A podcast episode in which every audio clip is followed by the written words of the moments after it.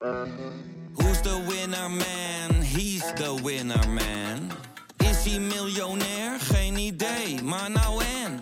Je hebt geen jackpot nodig to be a winner man. Oh oké, dat is wel lekker man. Deze podcast is 100% expertisevrij en alleen geschikt voor amusementsdoeleinden.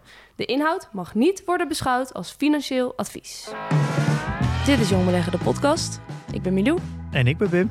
en we hebben een gast deze aflevering. Ze woont in de Verenigde Staten, maar ze is nu even in Nederland. En ze heet Helene Mees. Ze is macro-econoom, gepromoveerd en nog veel meer. Ja, we gaan het hebben over de, sa- de samenhang tussen de economie en de beurs. Ja, en ze gaat voor ons duiden waarom de beurs al 20 jaar aan het stijgen is. Ja, en waarom er zoveel geld verdiend wordt op een iPhone. Precies. En eh nou ja, scheefgroei die daar ook een beetje mee gepaard gaat ondertussen. En het programma waar jij ook het gast in was. eh, Ja, en eh, de toppers van eh, 2022 volgens de community. Dus het wordt weer een volle aflevering. Laten we beginnen.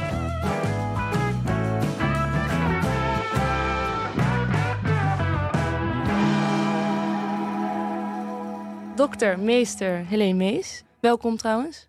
Dankjewel. Econoom, jurist. Eh, sinds lange tijd woon je in New York. En nu ben je even in Nederland voor de feestdagen natuurlijk. Zijn bijna weer voorbij. Dan ga je weer terug, neem ik aan, naar New Yes. York. Ja. Ehm, je bent kritisch columnist. Hebt op heel veel verschillende plekken geschreven. In kranten in eh, Nederland. Volkskrant, NRC. Maar ook in de Financial Times, New York Times, Le Monde. Vloeiend Frans. En het Financiële Dagblad. En het Financiële Dagblad. Ehm, maar je spreekt dus ook Frans, eh, Chinees. Want je, je proefschrift, het gaat over China. How China almost toppled the West. Nee, dat is een boek van jou. Oh, je hebt zoveel gedaan. En ja, we zijn vereerd dat je er bent. Nou, dat is heel. eh, Ik ben ook heel blij om hier te zijn. Op een spannende tijd eh, in, het, eh, in, in de markt. Ja, is, is het spannend? Nou, je merkt wel dat in de Verenigde Staten beleggers wel ongerust beginnen te worden over de acties eh, van de Federal Reserve. En dat is met name omdat de inflatie in eh, de Verenigde Staten heel hoog is. En met Omicron toch weer de economische verwachtingen weer wat eh, minder worden. Ja, het zijn spannende tijden voor de beurs of de records vastgehouden kunnen worden. Ja, nou gelijk wel, ben ik eigenlijk wel benieuwd. Hoe, hoe, hoe denk je dat het gaat ontwikkelen? Ehm, nou, ik denk dat ehm, veel zal afhangen of de trend die we hebben gezien, waarbij eigenlijk steeds meer inkomen toevalt aan kapitaal en steeds minder aan arbeid, of die zich door zal zetten. In die zin is het echt een heel spannende tijd, ook voor macro-economen zoals ik omdat we eh, een hele lange periode hebben gehad. En met name sinds de toetreding van, eh, China's, eh, van China tot de Wereldhandelsorganisatie. Waarbij je een hele snelle daling zag van het arbeidsaandeel in het bruto nationaal inkomen. En dat gebeurde over de hele wereld. Dus dat is in Nederland gebeurd. In de Verenigde Staten is dat nog sneller gebeurd. Maar ook in China, overal is dat gebeurd. Want even, hoe lang geleden is dat dat China toetrad tot Eh was in 2001. Dus afgelopen december hebben we daarvan het 20-jarig lustrum kunnen vieren. Mhm. Of kunnen eh, spijt van kunnen hebben. De China's toetreding. Ehm, en dat is nu meer dan 20 jaar aan de gang. Het is al iets langer al aan de gang. Want al zeg maar sinds jaren 80 heeft de globalisering al de factor arbeid onder druk gezet. Eh, maar met name sinds China toetreding, want dat gaat om een land met 1,3 miljard mensen. Eh, dus dat zijn allemaal in beginsel al hè, concurrenten van de werknemers hier. Eh, is dat heel, proces heel snel gegaan. En wat daardoor gebeurt, is dat de lonen dalen. Dat bedrijven veel meer winsten kunnen maken. Want kijk, als je in China kunt produceren, ja, dan kun je tegen derde wereld eh, lonen kun je produceren. Terwijl je producten, hè, zoals de eh, iPhones, tegen eerste wereldprijzen eh, prijzen kunt verkopen. Dus die winsten die stegen heel erg. Maar ja, die bedrijven, omdat die werknemers bijna geen geld meer hadden, omdat die lonen stagneerden om veel producten te kopen, eh, die zagen ook geen reden meer om weer te gaan investeren. Dus dat geld werd allemaal opgepot, werd allemaal in staatsobligaties gestopt. En eh, daardoor heb je een hele lange tijd gehad, waardoor met ultralage rente. Daardoor hebben we ook een eh, huizencrisis gehad in 2008. Want toen barstte de huizenbubbel die was ontstaan door de lage eh, rente. Nou, we hebben een hele tijd van secular stagnation gehad. En nu hebben we de COVID-crisis weer. Hebben de centrale banken ook weer de rente verlaagd. Nu zien we weer huizenbubbels eigenlijk overal. In de Verenigde Staten, maar in Nederland al helemaal 20% de huizenprijzen gestegen afgelopen jaar. Ehm, ja, en de vraag is eigenlijk: kunnen we die trend keren? Kunnen we weer zorgen dat er meer geld in handen van de arbeider komt en minder in handen van kapitalisten? Mhm. En als we, dat zal gebeuren, als er echt een fundamentele keer komt, waarbij kapitaal minder overhoudt onder de streep uiteindelijk, dan ehm, ga je naar hogere rentes toe, structureel, langere termijn rentes. En eh, dan ehm, komt er in, ja, dan is er een, ook het einde van de almaar stijgende beurskoersen. Oké, dus er is, wel, er is wel een verband tussen die twee. Alleen, eh, Absoluut. Dat is, dat is er natuurlijk. Alleen wat we nu zien is de, de wereld lijkt in brand te staan. eh, Bij wijze van het coronavirus, de economie die... Nou ja, maken we ons wel zorgen over. Kunnen bedrijven blijven bestaan? Eh, hoeveel miljarden moeten we er blijven inpompen? Hele hoge inflatie, eh, rente heel laag. Ondertussen gaat het op de beurs natuurlijk heel goed. Dus het lijkt bijna alsof de twee aparte entiteiten zijn die niks met elkaar te maken hebben op dit moment. Ja, dat is voor een deel ook zo. Omdat het eigenlijk is een soort eh, bal met geld die over de wereld rolt. En dat is dat geld wat in de handen van eigenlijk relatief weinig mensen is. Die, die dus niet weten, een klein aantal mensen is, de kapitalisten. Die ook niet meer weten wat ze ermee moeten doen. Want het wordt niet aangewend voor reële investeringen.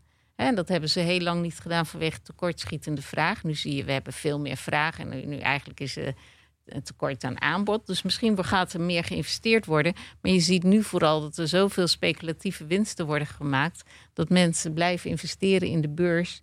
Met de gedachte van ja, die koersen die blijven stijgen. En nou is de, het spannende is vooral omdat vanwege de hoge inflatie, met name in de Verenigde Staten, de, ehm, ja, de centrale bank daar heeft aangekondigd dat ze verwachten dat ze de rente, nou volgens mij drie keer zullen gaan verhogen dit jaar. Met of 25 dat- basispunten. ja, Drie drie, keer. keer. 25 basispunten. Ehm, nou, dan zou die uitkomen op ongeveer 1 en of de vraag is of dat nou het vertrouwen van eh, beleggers zozeer zal ondermijnen, omdat er uiteindelijk geld dan niet meer helemaal gratis is. Eh, en of dat een omkeer eh, zal blijven. Maar Maar, ik zou denken dat dat kortstondig is als de trend zich doorzet van meer, meer geld in handen van minder mensen. Dan Ja, blijven maar- de beurskoersen stijgen. Maar dan gaat het over 1% op een tienjarige lening. Dat, dat, dat is waar we over praten, toch? De- ja, ik denk dat de tienjarigen die stijgen Of niet heel hard. anderhalf. Dat is wel iets hoger. 1% gaat over de Federal Reserve, eh, de policy rate, de beleidsrente. Die gaan ze verhogen. Dat is het enige waar ze echt op sturen. Ehm, en dat is ook een hele interessante, want je zag in 2004 bijvoorbeeld, toen hadden we al de huizenbubbel in de Verenigde Staten, die, ehm, ja, die, die, die problematisch begon te worden. Maar dat de Federal Reserve probeerde door nou, best wel, nou, volgens mij iets van acht keer de rente te verhogen met een kwart procent, om die huizenbubbel af te remmen. En dat dat niet gebeurde, omdat de lange termijn rente heel laag bleef. Ja. En toen kwam eh, Alan Greenspan, die toen nog de, de centrale bankpresident was in de Verenigde Staten. Die zei, nou, het is een conundrum, hè, die interest conundrum. Het is een raadsel waarom die lange rente zo laag blijft. En, eh, dan krijg je een soort van inverted yield curve. ja, dan krijg je een inverted yield curve. En normaal is dat een teken van we krijgen een, eh, een recessie. Maar als dit nou niet, als, als die rente op de lange termijn niet laag is, omdat beleggers verwachten dat de economie gaat eh, minder hard gaat groeien, of dat we een recessie krijgen, maar dat die rente laag is, omdat beleggers gewoon niet meer weten waar ze hun geld kwijt moeten. En op dat moment waren ze ook nog, wel hadden ze nog de pijn gevoeld van de dotcom-bubbel die gebarst was, gebarsten was, Ja. een paar jaar daarvoor. Dus wilden ze ook nog niet allemaal in aandelen eh, investeren. Dat zit nog in de korte termijn geheugen. Ja, dat zat zeker in dat korte termijn. Ja. geheugen. Daar hadden ze zich aan gebrand. En vervolgens hebben ze. ehm, eh, dus ging e- eigenlijk iedereen, het waren ook vooral bedrijven, die hebben alles in, in, in, ja, in, in staatsobligaties, Amerikaanse treasuries en wat langere treasuries eh, gestoken. En, het was, en ook de Chinezen kochten bijvoorbeeld heel veel Amerikaanse staatsobligaties aan. En Ben Bernanke, die eh, later Greenspan opvolgde als centrale bankpresident, die zei van, nou dat is de verklaring, hè, dat het op zulke groot, zo'n grote schaal eh, staatsobligaties worden opgekocht door eh Chinezen en dergelijke. Eh, dat is de verklaring voor de lage rente. En in mijn proefschrift heb ik laten zien dat niet alleen de Chinezen veel staatsobligaties opkopen, maar dat ook grote bedrijven in het Westen ook heel veel staatsobligaties opgaan, zijn gaan kopen. Dus het is niet zozeer een geografisch verschijnsel, wat Bernanke zei, Ben Bernanke.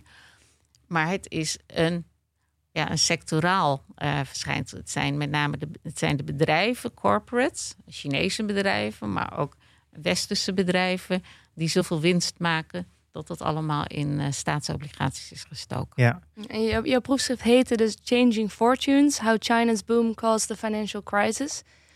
En ik denk dat veel luisteraars zich, in ieder geval ik, zich wel een beetje druk maken over wanneer gaan we nou op de beurs zien hoe het nou daadwerkelijk in de economie gaat, waar gewoon heel veel onrust is. Maar wat jij net zei, vond ik wel interessant. Um, zolang uh, het geld in toenemende mate met een klein groepje uh, kapitalisten in handen is, zal het op de beurs eigenlijk nou ja, goed blijven gaan. Ja, dat is mijn verwachting. Hoe zit dat dan? Kijk, op het moment dat je aan het speculeren bent en er komt steeds meer, er is steeds meer geld om te speculeren, dan blijven in beginsel en het, het asset, de, de, de, de, de hoeveelheid activa neemt niet even snel toe. Ja, dan, dan, dan gaat vanzelf blijven die prijzen stijgen. Kijk maar naar de Nederlandse huizenprijzen. We hebben niet voldoende huizenaanbod. Dus Ja. het aantal activa waarin belegd wil worden niet snel genoeg toeneemt, waar, waar, waarin je kunt beleggen niet snel genoeg toeneemt. En er komt wel steeds meer geld om in die beperkte hoeveelheid activa te beleggen. Ja, dan, dan krijg je gewoon eh, eh, stijgende koersen, stijgende huizenprijzen en een dalende rente. Want als je in eh, staatsobligaties investeert, belegt, dan stijgen de prijzen van die staatsobli- maar dan, staatsobligaties, maar dan daalt de rente ervan. Ja. Maar jij zegt dus eigenlijk dat er te weinig beursgenoteerde bedrijven zijn om in te beleggen. En dat het te veel geld is. Net als dus eigenlijk bijna hetzelfde effect wat je bij huizen ziet. Er zijn gewoon te weinig huizen. Ja. En ook dus te weinig Nou beursgenoteerde ja, je kunt het ook anders zeggen. Er, zijn gewoon, er is gewoon te veel geld dat gewoon belegd kan worden waar niet actief mee geïnvesteerd wordt. Ja, Als maar waarom we- is het dan een probleem? Het is een probleem omdat het eh, leidt tot grote polarisatie. Het zeg maar, eh, je hebt de happy few die investeren, die speculeren. De speculatie heeft natuurlijk ook een risico dat je van die boom- en bust cycles krijgt. Het is nou heel raar met de Nederlandse. eh, ik was eh, gisteren bij een vriendin in Aardehout en we liepen daar rond. En we keken even terug eh, van dat we daar tien jaar geleden liepen. En dat daar al die huizen daar in die bossen, dat, die stonden allemaal te kopen. En er waren gewoon geen kopers voor te krijgen. Zij gaat nu haar huis, wil ze gaan verkopen. Dat is een heel goed moment. Ja. Dat is een heel ander ze er had perspectief. Maar je kunt je dat bijna niet voorstellen. Maar je krijgt dus van die boom- en bas-cycli. dat vind ik niet op fundamenteel een heel groot probleem. Hè, dat, dat, ja, maar dat, dat, dat hoort erbij. Eh, wat ik wel een groot probleem vind van de huidige ehm, ja, constellatie van de economie, hoe die nu is ingericht, is dat je enorme scheefgroei eh, krijgt. Maar mooi. Ja, Zo, Gast gaat hier gewoon bruggetjes bouwen. refereert even naar Pim. Jij was van de week te gast bij Scheefgroei bij Jeroen Pauw Ja. in de uitzending. En dat gaat eigenlijk dus ook hierover, over dat de economie, dat, dat- ja, de, de verhoudingen die zijn eh, steeds Het meer is zoek. een, eh, een zesdelige serie over scheefgroei. Eh, en dat gaat eigenlijk een beetje over de, de, gewone, de gewone Nederlander versus de Nederlander die vermogend is eigenlijk. En daardoor meer kans heeft op pensioen, op arbeid, woningen. Dus het is op zes verschillende onderwerpen een, een uiteenzetting van de scheefgroei. En ik heb bij het, de aflevering pensioen gezeten. En dan was je berucht meteen. Ja. Nou, ik heb heel veel appjes gekregen, ja. Eh dat ging over mensen die bijvoorbeeld eh, een lasser zijn geweest... En, eh, en iemand die in de bankensector heeft gewerkt. En dan gingen ze de pensioenen naast elkaar zetten. En ik was daar aanwezig omdat ik als jonger... Ik was bij far de jongste in de uitzending... dat ik mijn eigen pensioen regel. Ja, maar ik, ik had eigenlijk één ding... Twee dingen vielen me net op. Eén eh, is dat je zei... er is gewoon te weinig mogelijkheden om te investeren. Eh, om kapitaal in te investeren. En is dit eigenlijk ook niet heel erg het, probleem... dat we eigenlijk naar een hele andere type economie zijn gegaan... van vroeger heel kapitaalintensief... omdat je natuurlijk fabrieken moest neerzetten... machines moest kopen. En dat eigenlijk nu de hele economie... eh, draait eigenlijk meer op de, de, de hersenen van mensen. En die zijn dus niet kapitaal... is dus niet kapitaalintensief. Heeft dat heel erg mee te maken? Eh, nee, dat denk ik eerlijk gezegd niet. Ik eh, denk dat het ermee te maken heeft dat het. eh, je ziet bijvoorbeeld nu in de Verenigde Staten, daar heeft ehm, hebben Biden, eh, president Biden en ex-president Trump... die hebben samen aan steunpakketten vanwege de covid-crisis... hebben ze 2600 uh, miljard dollar aan handouts, hè, cash, uh, helikoptergeld aan mensen gegeven. Gewoon zonder tegenprestatie, gewoon dit krijgen jullie en dit krijg je ja. als hulp. Um, ja, maar als je dan dit als argument. Nee, maar, maar je ziet meteen wat in die, met, met die economie gebeurt. Ja. Opeens is het tekort aan alles. Ja, maar dan zeg je dus eigenlijk dat het... is een reden om te gaan investeren. Dus het is niet zo. Mijn, mijn, mijn, mijn verhaal is. Arbeiders zijn gewoon uitgeknepen. Die hele salarissen zijn vanwege de toetreding van China tot de Wereldhandelsorganisatie en globalisering in bredere zin. Uh, zijn die lonen hebben altijd heel erg onder druk ja. gestaan. Mm. Uh, in het Westen. Dus we hebben eigenlijk de, de stijgende koersen al sinds 2001 door het toetreden van, uh, de, van China van de Wereldhandelsorganisatie. Sindsdien zijn aandelenbeurzen hard omhoog en het heeft daarmee te maken. Heeft daar absoluut ja. mee te maken. En, en waar dan, dan in Amerika is gebeurd, zij, ze krijgen allemaal 1000 euro. Dat is tekort aan alles, omdat mensen opeens dus wel genoeg geld hebben om uh, ja, om uit te geven. Van geld zijn die mensen. Ja. Het is vooral naar mensen aan de onderkant gegaan. Het was tot mensen met een inkomen van 80.000 dollar. Maar je kreeg dat geld ongeacht. En dat is niet alleen maar één keer een cheque van 1000 dollar geweest. Je komt per gezin heb je in totaal iets van 6.500 dollar gekregen over die hele periode. Maar er zijn ook mensen die hun baan helemaal niet kwijt uh, zijn geraakt. Die dat geld ook kregen. Dus voor hen was het allemaal extra.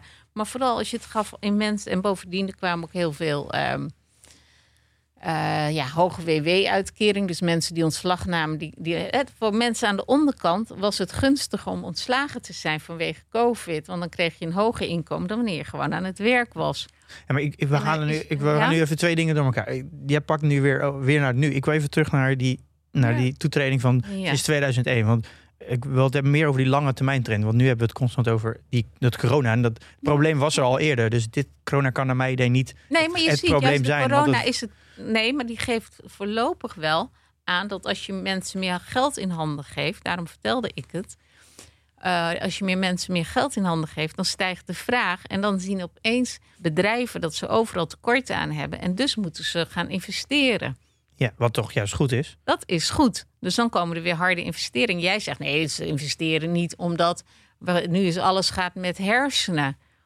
Uh, en dat kan wel een stukje van de verklaring zijn. Maar een heel groot deel is gewoon omdat de arbeider uitgeknepen ja. is. En dus geen, geen, uh, ja, purchasing, geen koopkracht had. Is niet voldoende koopkracht had om die economie goed op ja, okay. stroom ik, te ik, houden. Ik heb wel een, inderdaad een grafiek gezien sinds 2000. Is inderdaad de lijn losgelaten tussen uh, volgens mij de, de groei van de economie en de stijging van lonen. Dat is eigenlijk een beetje heeft te maken met het. Ja, is al iets eerder gebeurd, maar het is heel snel gegaan sinds. Normaal had je een economie waarbij als de arbeidsproductiviteit steeg, dat lonen net zoveel Ja. zouden stijgen.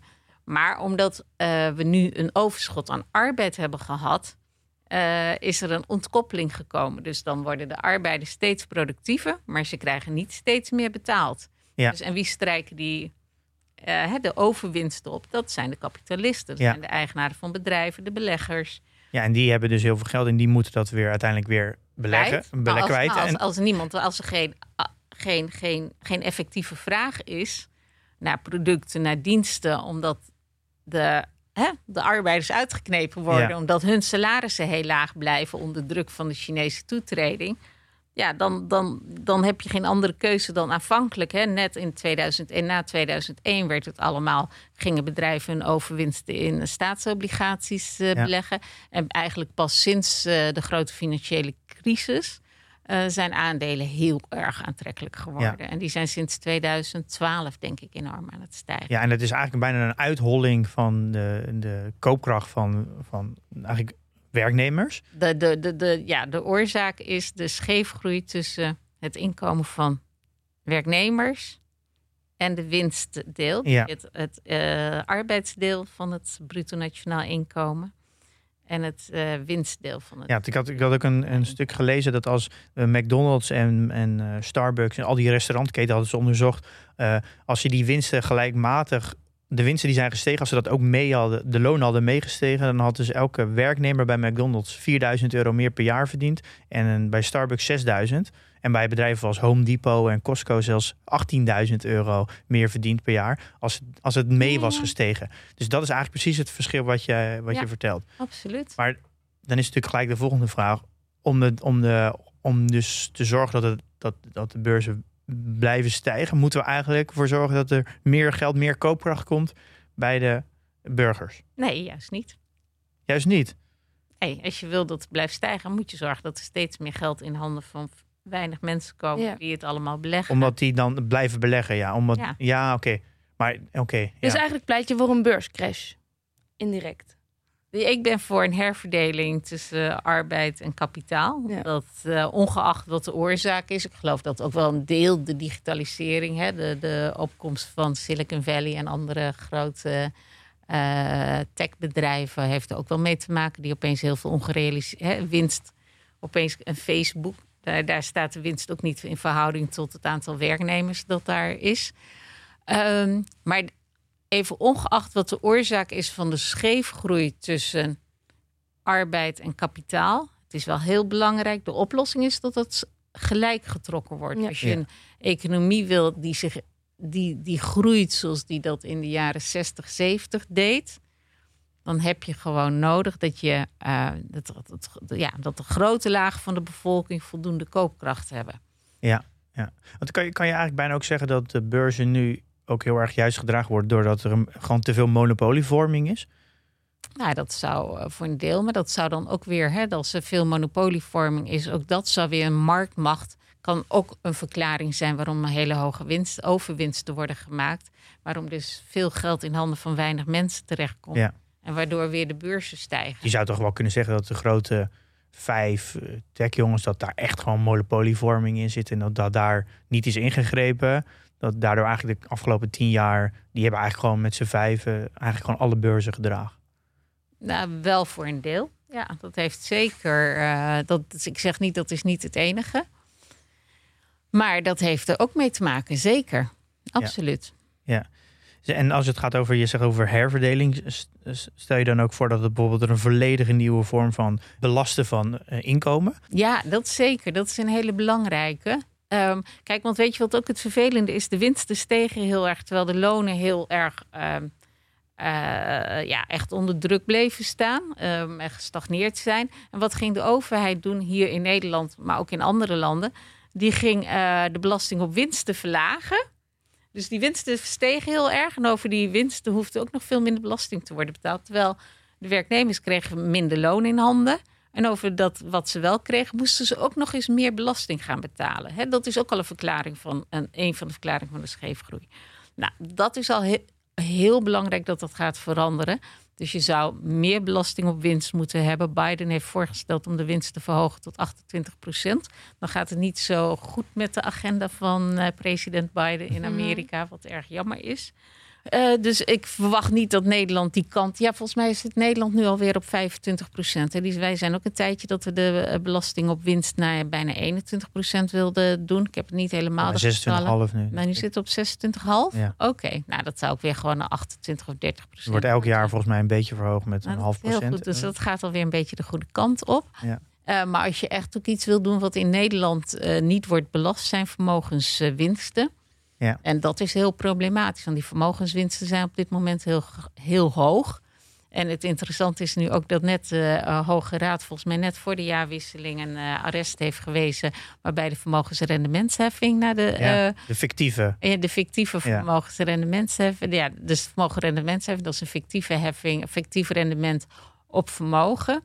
En dat is naar de prullenban, eh, prullenbak verwezen, dat het ongrondwettelijk zou zijn. Ja, want wat is fictief? Fictief is dat er wordt aangenomen dat je 4% rendement maakt over jouw vermogen. Ja, oké. Maar als jij dat vermogen in, eh, eh, op een spaarbankboekje zet, nou, dan moet je tegenwoordig juist geld bijleggen. Ja. Dat was ook die rechtszaak. Er was een man die had 9, ton op een spaarrekening staan en die moest 24.000 euro betalen. En die heeft een rechtszaak aangespannen en die zegt: Ja, ik ga 24.000 moet ik betalen, maar ik heb, eh, ik heb 0,5 moeten betalen over mijn eh, spaargeld. Dus ik ga niet, niet betalen om. eh, ik heb geen winst gemaakt. Ik heb die 4% niet gemaakt. En jullie Ja, kunnen me niet dwingen om risico's te nemen om te gaan beleggen. En dat is dan tegen de rechten van de mens. En daardoor heeft hij die rechtszaak gewonnen. En dat is, heeft een president ge- geschapen eigenlijk om, omdat het voor alle Nederlanders Ja, geldt? gaat, ja, nee, dan gaat de hele. De Ja. Anderen hoeven nu geen. eh, Maar dit kan zomaar. Hoe kijk jij er dan naar? Nou ja, kijk, die hele vermogensrendementsheffing zoals we die kennen met een fictief rendement, dat is gewoon een onding. Je moet uitgaan van het reële eh, eh, rendement. Eh, en het- het- het- kijk, destijds konden we, toen het eh, belastingplan werd geïntroduceerd in 2000, konden we nog helemaal niet voorstellen dat je negatieve rente zou hebben. Ja. Maar ja, nu leven we al heel lang met rente die of heel laag is of Ja. negatief is. In ieder geval lager dan het fictieve rendement dat je geacht wordt te maken van Ja. 4%. Dus Maar dat dit is wel echt oneerlijk. Een, een olifant in de Kamer, in de politiek. Want dit wisten ze al heel lang.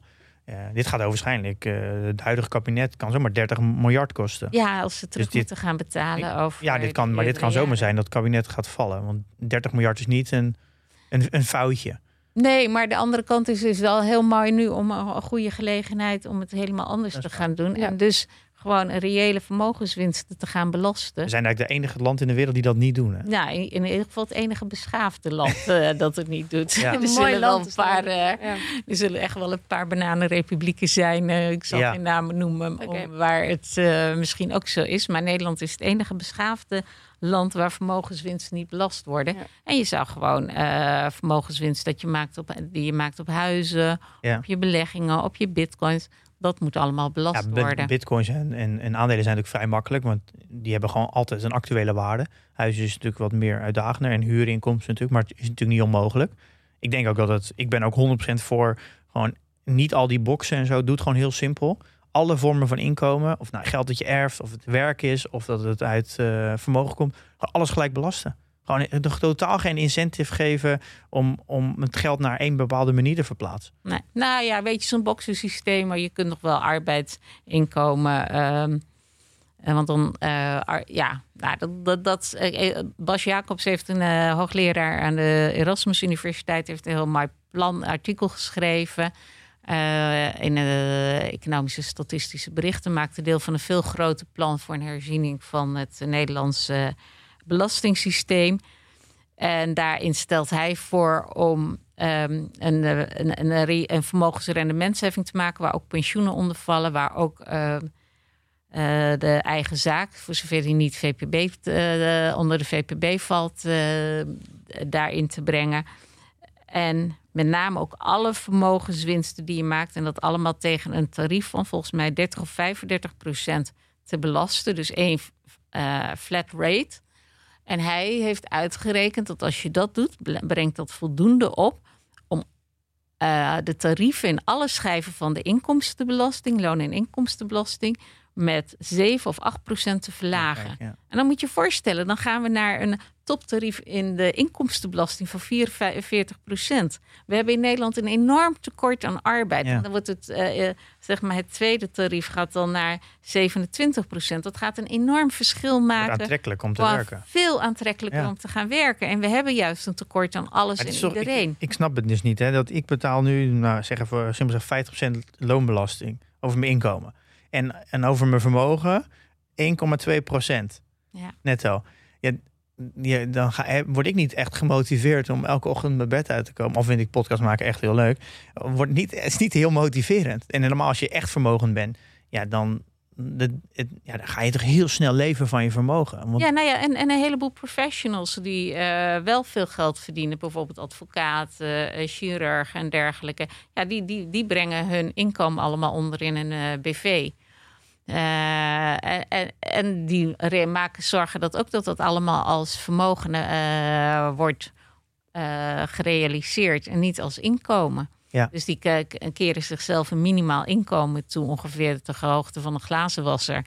ja. En de rest. het laatste stuk is ook een eh, rechtszaak geweest met alle partners van alle Zuid, eh Zuidas-kantoren. Die dat natuurlijk op die manier doen. Ja, er was volgens mij één iemand die zei: ja, het is toch een looncontract. Ja, ik ben eigenlijk Ja. werknemer, maar ze worden gezien. Weten we daar al van wat de uitslag Ja, de uitslag is hij heeft verloren. Dus hij wordt wel aangemerkt als ondernemer. Al gaat dan wel in hoger beroep. Hm. Dus, eh, dus de Zuidas, die kan het... eh, Even opgelucht ademhalen. ja, die kan even nee, ademhalen. maar en dat is ook het lastig, want Jeroen Pauw presenteert dan scheefgroei. Maar en die gaat dan, ja, die, die, die, die- het is een belangrijk thema. En hij klaagt dan ook van hoe kan dat nou, die scheefgroei? Maar ja, eh, Jeroen Pauw heeft ook een BV. Daar heeft ook hij ook al zijn eigen, ja. stort Ja. hij ook al zijn eigen inkomen in. En dan betaalt hij dus ook vrijwel geen belasting over. Ja, want ja, hij zit natuurlijk bij de publieke omroep, maar hij verdient veel meer omdat hij een eigen Daarom, tussen en dus- zoals productiemaatschappij. Ja. Ja. Ja. Doet, doet er zelf ook heel erg aan zijn mee. BV wordt gewoon ingehuurd. Dus. Ja, ja, ja. Even, even heel iets anders over, eh, over inflatie. Ehm, kan, je, kan je eens uitleggen hoe, hoe werkt inflatie nou en hoe wordt het berekend? Ik moet zeggen, ik ben zelf wat sceptisch over hoe inflatie berekent. Maar ik ben benieuwd wat jij ervan vindt. Oh, wauw. Even, even de techniek ervan. Eh er, moet, moet eigenlijk even iemand van het CBS, die daar Centraal Bureau voor de Statistiek, die daar even toelichting op geeft. Maar je gaat uit van een mandje van goederen en diensten wat dat mensen gebruiken. En je vergelijkt die prijzen van, eh, ja, eigenlijk per maand van hoeveel eh, het, het mandje van goederen en diensten in prijs is gestegen. En dan kan er heel veel discussies zijn over van, want het, hè, je gaat uit van een soort gemiddeld mandje wat iemand consumeert. Eh, en, en dat verschilt natuurlijk heel erg. eh, als je bijvoorbeeld geen, eh, wat is nou heel duur geworden? Benzine. Benzine. Als je Oh. geen auto rijdt en je fiets. Maar dat is dus wat mij dus heel erg stoort aan eh, de inflatiebericht. Het gaat alleen maar over inflatie, maar er is niemand die uitlegt wat is nou de weging in die inflatieberekening. Ik heb bijvoorbeeld een keer stuk gelezen dat het gaat over tweedehands tv's bijvoorbeeld die ze meenemen in plaats van nieuwe tv's. Dat ik echt denk, wat is dat voor raar iets?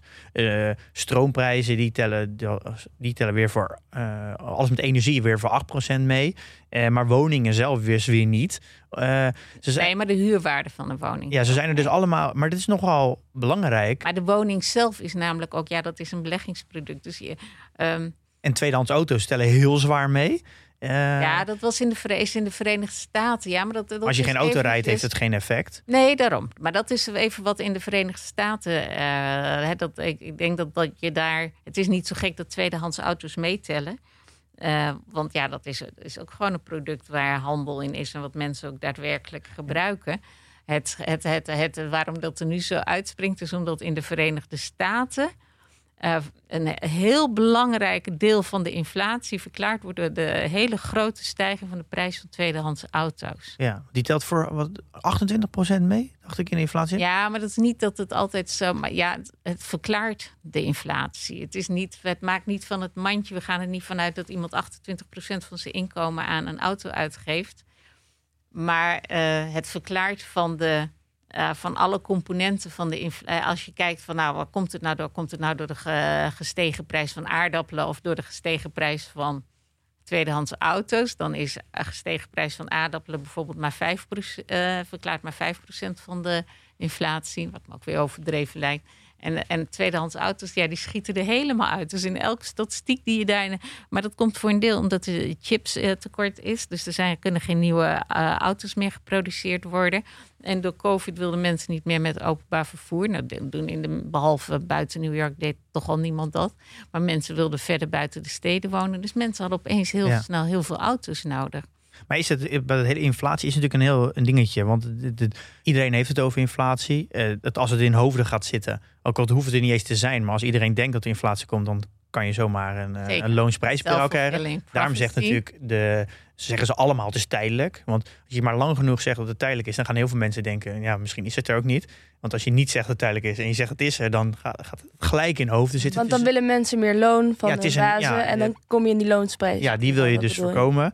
Eh, maar de, niemand weet echt wat inflatie echt is. Ja, iedereen weet dat het, dat je daardoor dat het leven duurder wordt. Maar ik, ik Ja, durf ik bijna wel. twijfelde er heel hard over of er wel echt inflatie Nou, was. Maar ik, ik- begin het nu een beetje te merken. Nou, ik Laatst durf- ging het eh, kropje sla bij eh, de Albert Heijn. eh, eh, ging met 10 cent omhoog. Ja, oh, de kropsla. Mhm. Ja.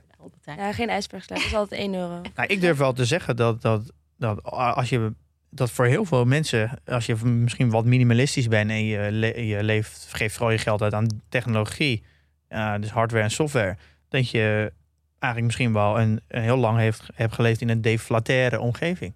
Deflatoire, ja. Deflatoire, ja. Maar zeker. eh, maar ook, ook als je van gimpen houdt en zo. was een hele lange tijd. Want opeens konden die gimpen allemaal in China worden geproduceerd tegen een, voor een habbekrats. En alle onze es- express, eh, espresso-apparaten. Alles werd. Hè, je hebt een hele lange tijd gehad waarbij de inflatie heel laag of bijna afwezig was.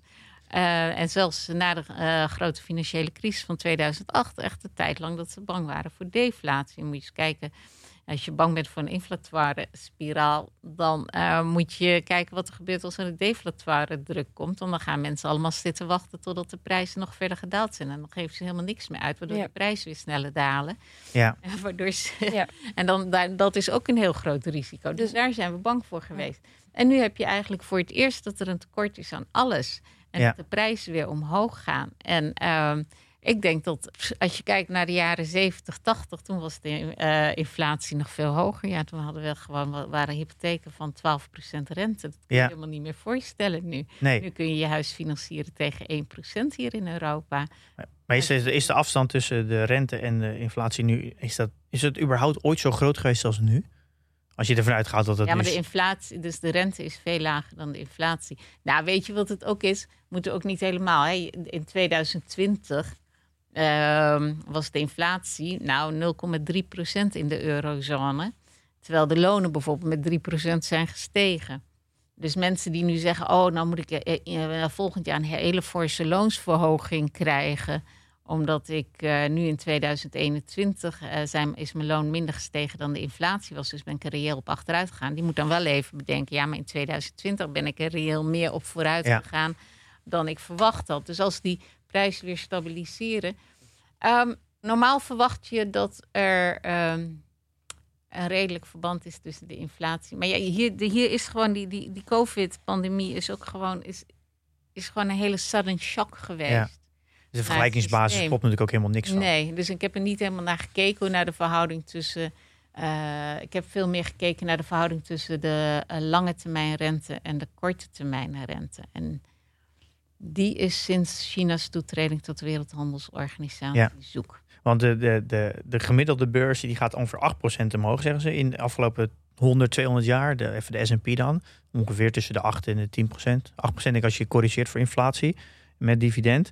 En in de afgelopen 10 jaar is de S&P ruim 300% omhoog. Nou, dat is, ik weet niet hoeveel dat is, maar dat is meer dan 8% gemiddeld. Dat heeft dus te maken met dat Ja. toenemen van China en een Nou, wereldhandelsorganisatie. ik wil, ja, en ik wil dat is een hele belangrijke factor. Maar je hebt in tegelijkertijd heb je de opkomst van de big tech bedrijven gehad. Dat zou ook nog wel wat hebben meegespeeld. Maar wat is de rol van China dan in dit verhaal? Nou ja, Hoe dat werkt die, dat? Zorgde, die heeft ervoor gezorgd dat er heel veel meer arbeid eh, beschikbaar kwam. Dus 1,3 miljard Ja.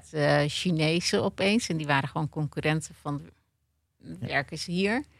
Eh, waardoor de, eh, heel veel bedrijven hebben vanaf 2000 razendsnel hun, hun productiefaciliteiten geoffshored. Dit is ook de En reden waarom Tim Cook CEO is geworden. Want ze zeggen ook allemaal dat Van? Steve Jobs van Apple. Ja. Steve Jobs was eigenlijk de, degene die de producten bedacht. Mhm. Maar het is succesvol geworden door Tim Cook. Omdat hij het hele distributieproces eh, en van het produceren, het productieproces eh, volledig in China heeft geoptimaliseerd. Hij is degene geweest die, die aan de achterkant van Apple een eh, ja, geldprinter heeft gemaakt eigenlijk. Unbelievable. Ja, als je die podcast ook luistert die ik vorige keer getipt had, daar gaat het ook alleen maar in over hoe Apple dat hele productieproces in China heeft opzetten met regels en dat daar eigenlijk de winsten vandaan zijn gekomen. Het is ook zo interessant, zoals Philips of zo, die zag ook China en die dacht van nou, al iets eerder in de jaren negentig, nou we gaan eens even naar China toe, want we willen. En je zag al die westerse bedrijven eh, waren aan het watertanden van oh 1,3 miljard Chinezen, daar wil ik hè.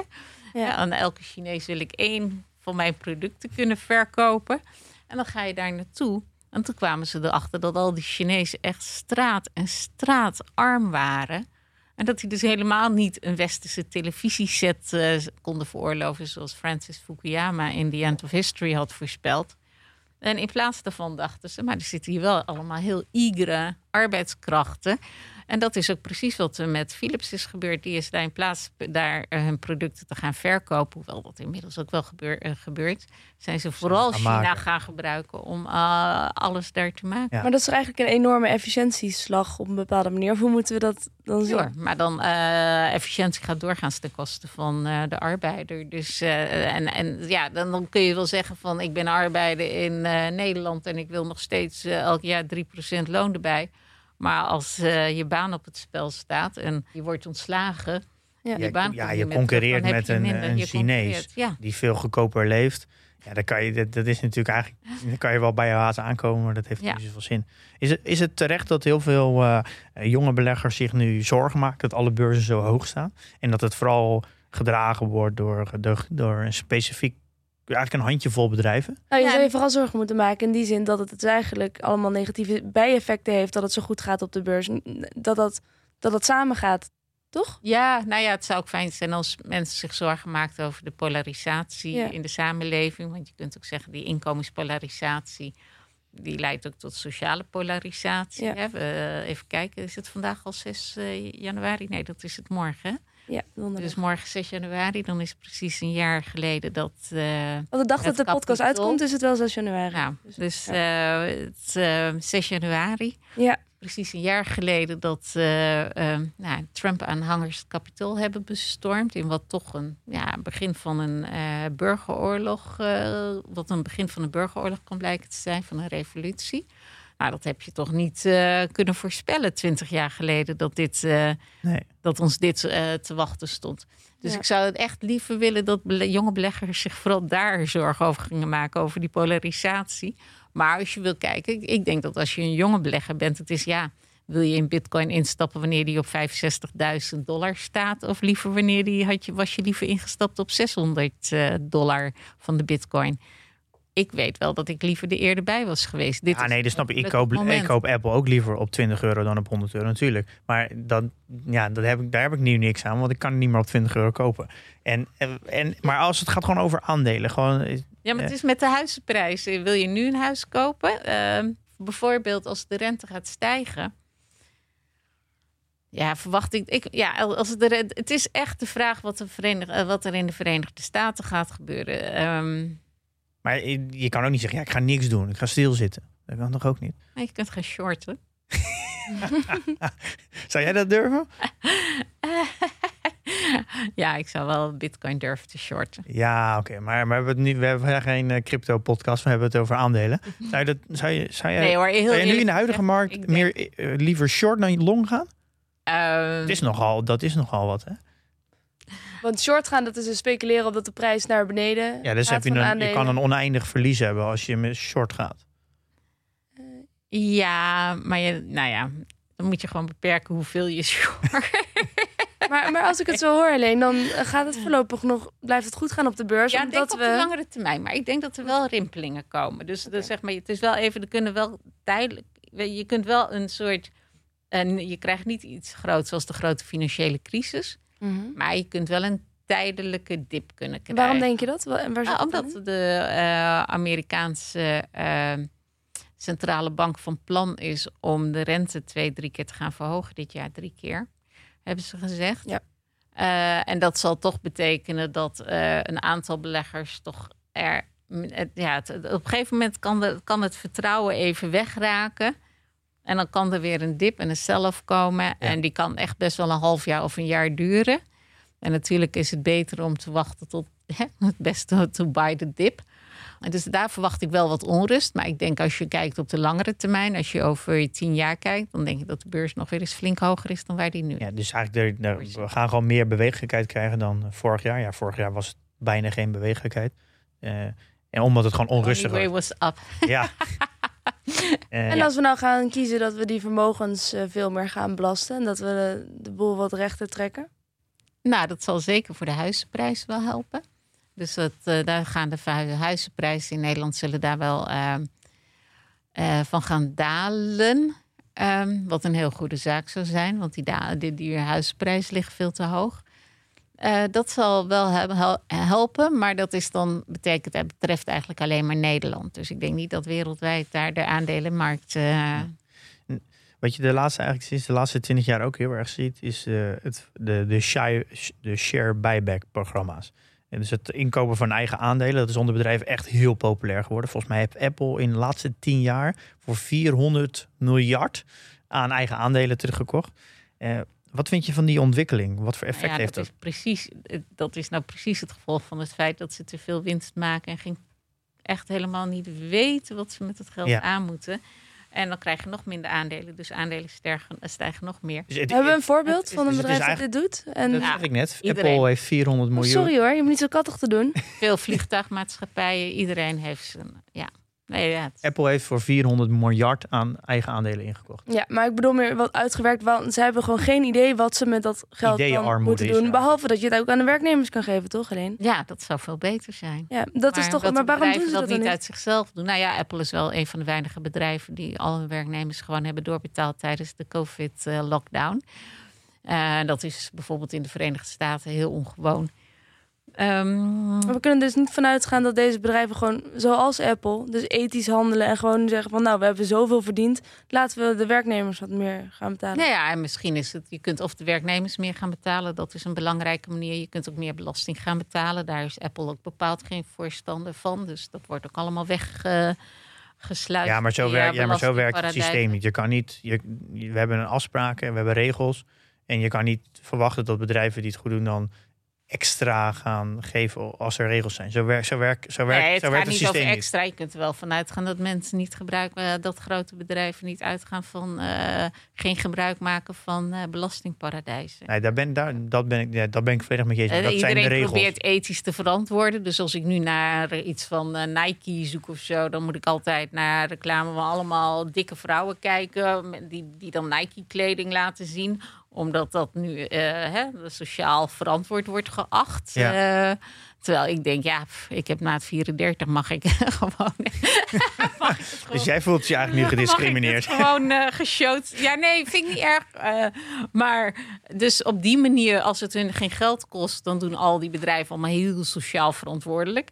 Maar als het Ja. gaat over een eh, belastingparadijs.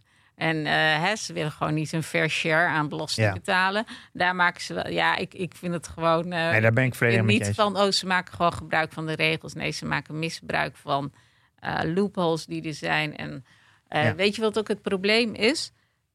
Belastingadviseurs verdienen zo ontzettend veel geld. Het is als overheid zo ingewikkeld om daar achteraan te blijven lopen. Dus zeg maar, niemand betaalt je ooit om te pleiten voor belastingverhoging. Nee. Hè? Snap je? Dus Nee, dat ik. bedrijf Het dat geen jou incentive. inhuurt Ja. om, om eh, Ja. dus als ik veel geld wil verdienen, moet ik bedrijven gaan eh, adviseren om eh, oh, hoe ze minder belasting betalen.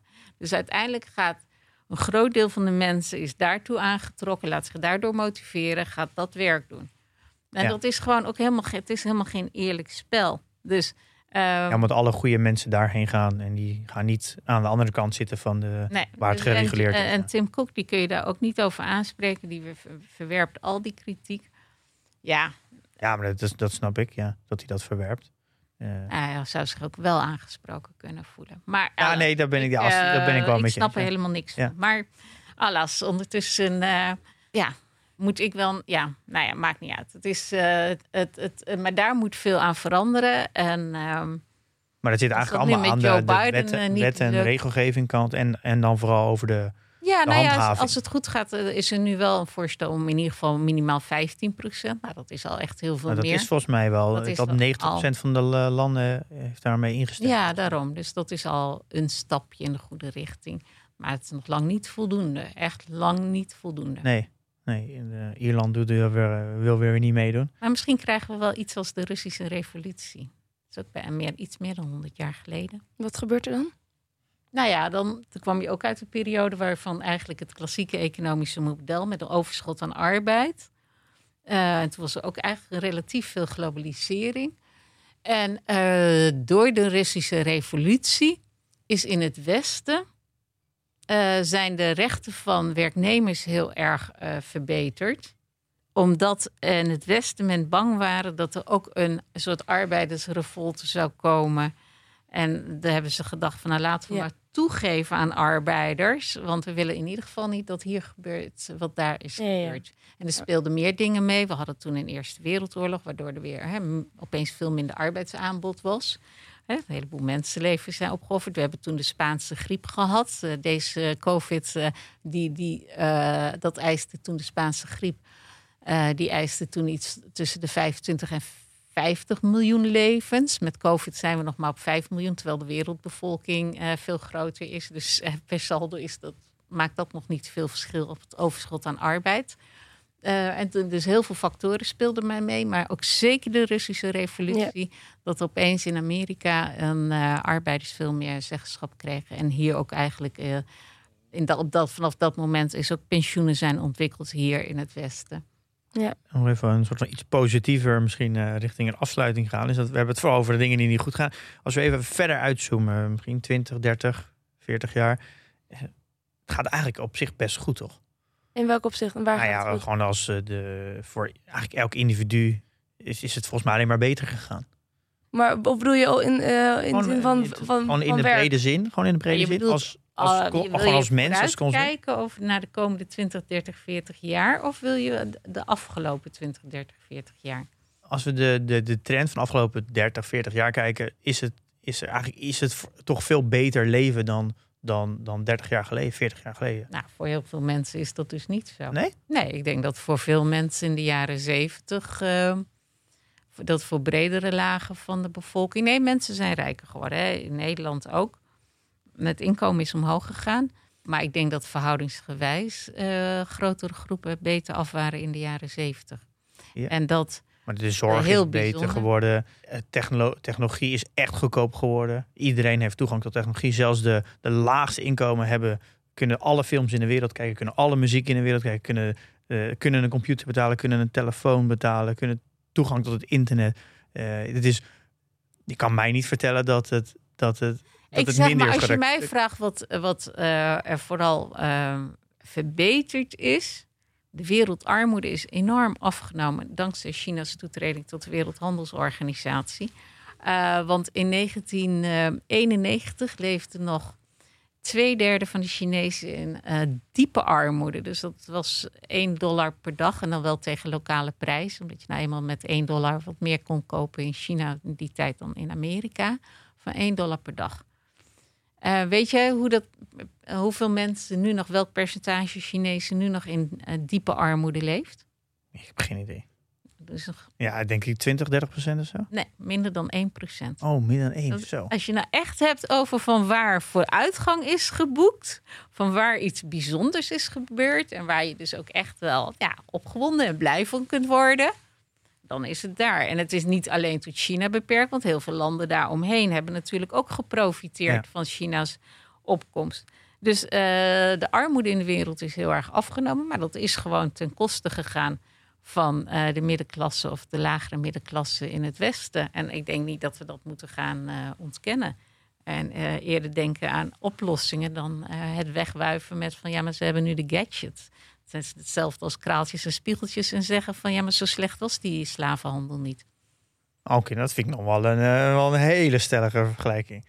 Nou, nee, maar je, om het zo weg te wuiven, dat er gewoon hele brede lagen van de bevolking niet mee zijn gegroeid. En da dat geen probleem vinden met van ja, want ze hebben nu hun iPhone. Ja, en zeker als je bedenkt dat in de toekomst ook nog de verschuiving van kapitaal naar steeds een, een kleinere groep, wat in Amerika ook al volgens mij verder is dan op dit moment in Europa en in Nederland. Ja. En de machtsverhoudingen die daar ook uh, door. Want, want in Congress, als zij steeds rijker worden, gaan ze ook steeds meer beslissingen nemen in hun eigen voordeel en minder beslissingen voor. Zo werkt het nou helemaal. Dus dat is ook een probleem. Dat merken we nu nog niet zo heel veel van. Maar als je dat niet in de gaten houdt. in Amerika al heel veel van. De reden waarom uh, Biden bijvoorbeeld niet de winstbelasting kan verhogen, maar ook niet het. Uh, gewoon belastingen niet kan verhogen, is omdat zelfs de Democraten in het congres zo afhankelijk zijn van uh, campagnebijdragen van de meest welgestelden, dat die daar ook tegen protesteren. Het is gewoon echt, jongens, het is een puinhoop op deze manier en dat wordt gewoon niet beter tenzij er een echte verandering uh, komt. Het ligt er een beetje ook hoe je natuurlijk het definieert. Ik denk de, de toegang tot kansen uh, echt extreem vergroot is. En dat heeft, denk ik, uh, en dat, dat heeft, vind ik, en ook een, en heeft een, is misschien moeilijker meetbaar. Dat is niet echt meten in welvaart, maar ik vind de toegang tot kansen, een soort van optionality, is, is een extreme welvaart. En die is extreem vergroot. Als je wereldwijd kijkt, heb je zeker gelijk. Ja, nou, dankjewel.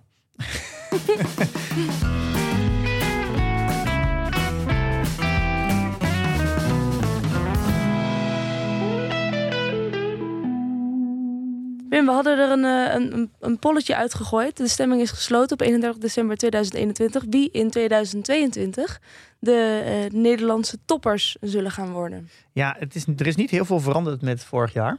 Er zijn er drie, eh, drie nieuwe bijgekomen. Ik zal hem even eh, van nummer 1 tot nummer 10 opnoemen. Just Eat Takeaway weer op nummer 1. ASML, Prozus, CM.com, Ahold, Delhaize, AZR, Shell, ASMI, die is nieuw. AZR is nieuw en ASMI is nieuw. Eh Adyen en eh, Philips is ook nieuw. Ehm, Ja. dus ja, we gaan zien of we dit jaar beter gaan doen dan de AX.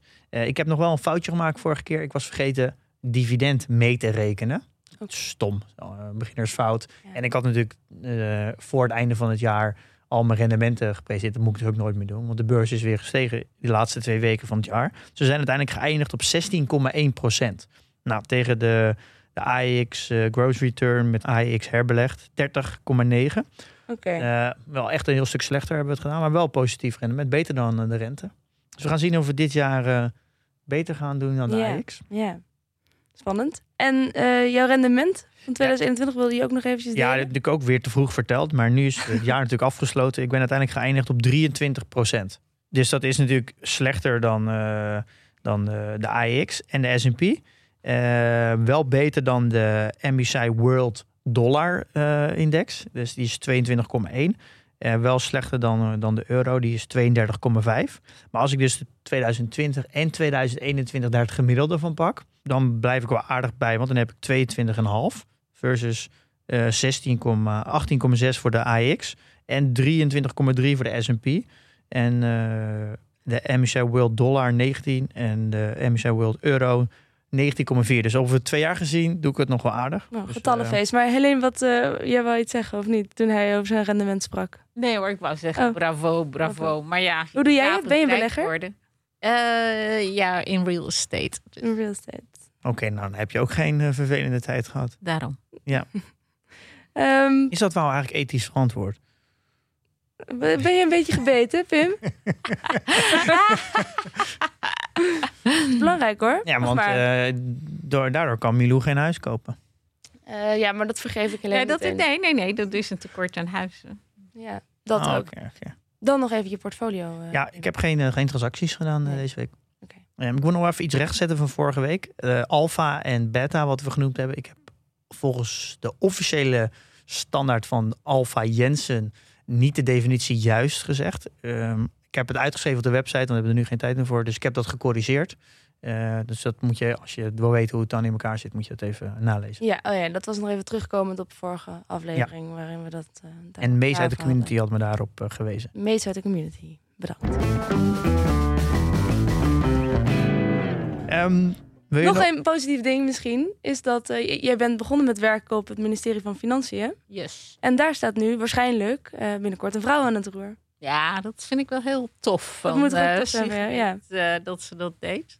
En ik schreef al een paar maanden, of na haar aftreden, schreef ik al in een column dat ik eh, vond dat ze niet kon terugkeren op buitenlandse zaken, omdat dan haar hele aftreden een loodsgebaar zou zijn geweest. En toen stelde ik ook voor dat ze dan maar naar financiën moest gaan. Ook een beetje tongue in cheek, maar wel Ja. echt. Eh, nee, dat eh, vind ik een heel, heel, eh, hele mooie triomf. Ik vind het ook zo interessant dat nu alle eh, mannen reageren. Ja, maar ze, ze is helemaal geen econoom. Ik denk, er zijn heel veel ministers van Financiën geweest, mannen, die geen econoom waren, Ja. geen ervaring hadden. En waar niemand bezwaar tegen had. Ja. Maar nu het een vrouw is, nu opeens wordt het tegengeworpen. En Ja. ik begreep ook dat ze wel masters economie had. Maar jij bent wel echt een voorvechter voor meer vrouwen in de top, toch? Is dat, Zeker. ja. Ik is ook zit met plezier.